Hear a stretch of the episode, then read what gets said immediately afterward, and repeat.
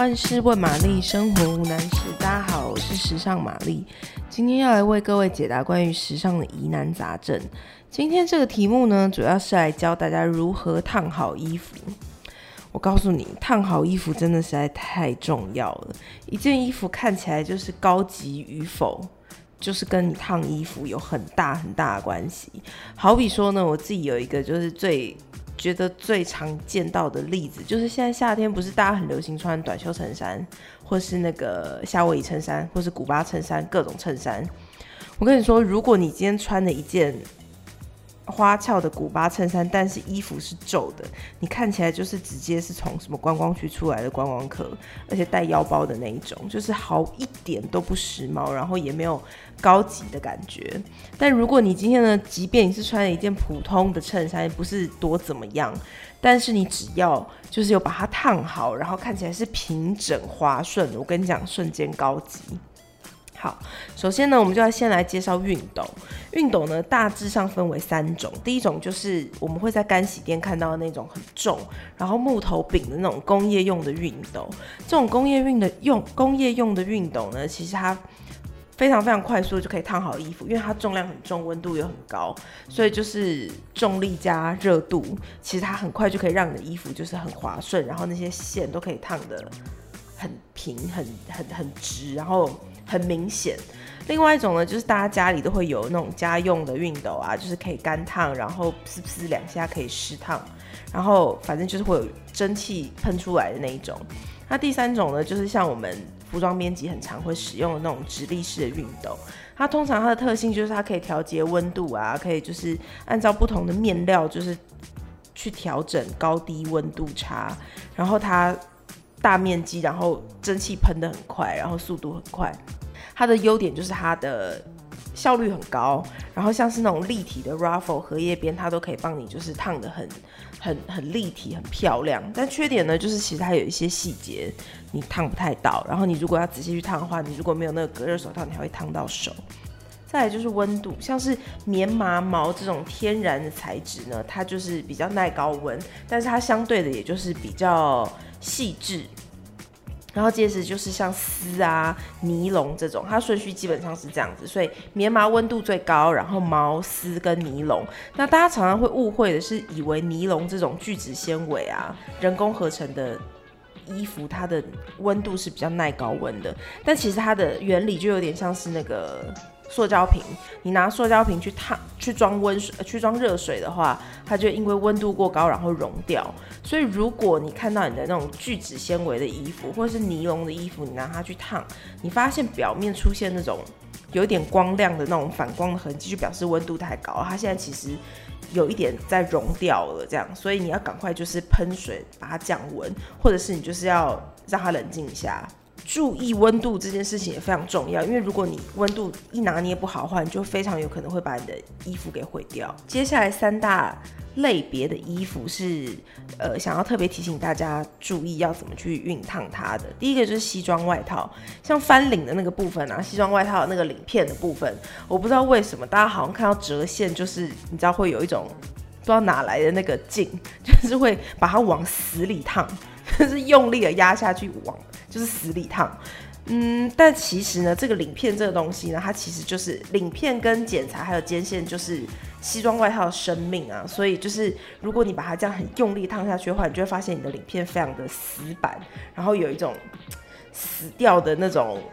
我不知道哎、廉价感。然后反正我反正领片最重要的诀窍呢，就是你要把领片给翻过来，从后面往前烫，让它就是你等于是烫它的。背面让它的背面有那个温度，就是从背面传过去的温度，把那个皱褶给烫平，而不是直接你知道直球对决，就是正面就来。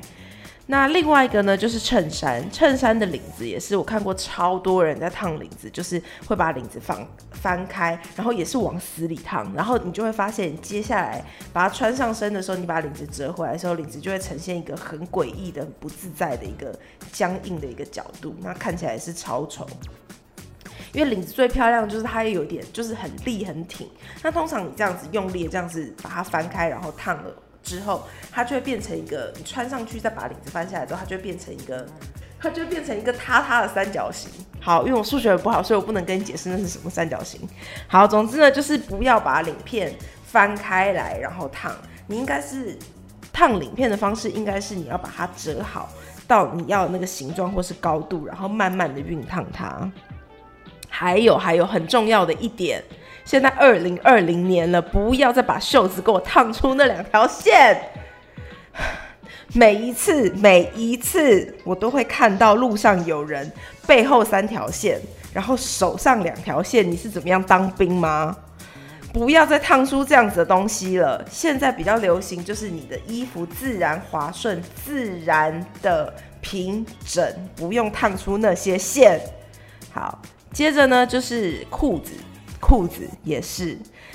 任何有折线的东西，请你们都不要在熨烫衣服的时候看到折线的东西，就是你知道用力的往死里烫一样。就是呢，烫裤子呢，你要先把口袋翻出来，然后从裤裆的地方开始慢慢的往下烫，轻轻的烫。烫完之后呢，再把口袋放回去，放回去之后，把裤管的地方烫完之后，你把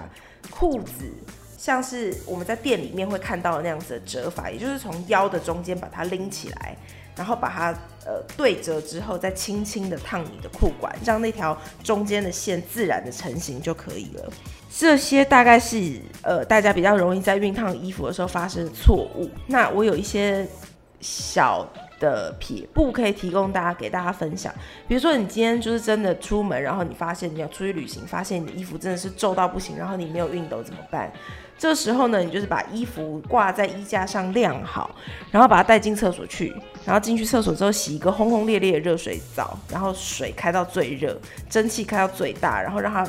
吊挂在那边，自然的就是吊挂着。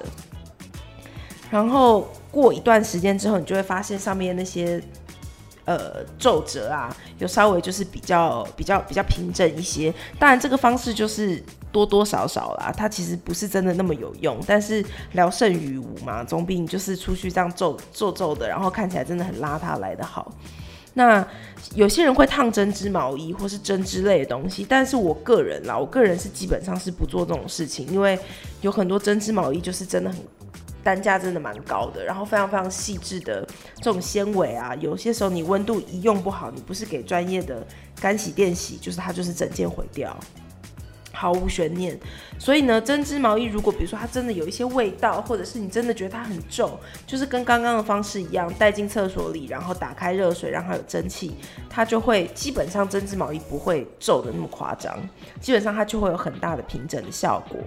那接着呢，就是还有你在烫人造纤维跟白色衣物的时候，记得一定要垫一块布在上面。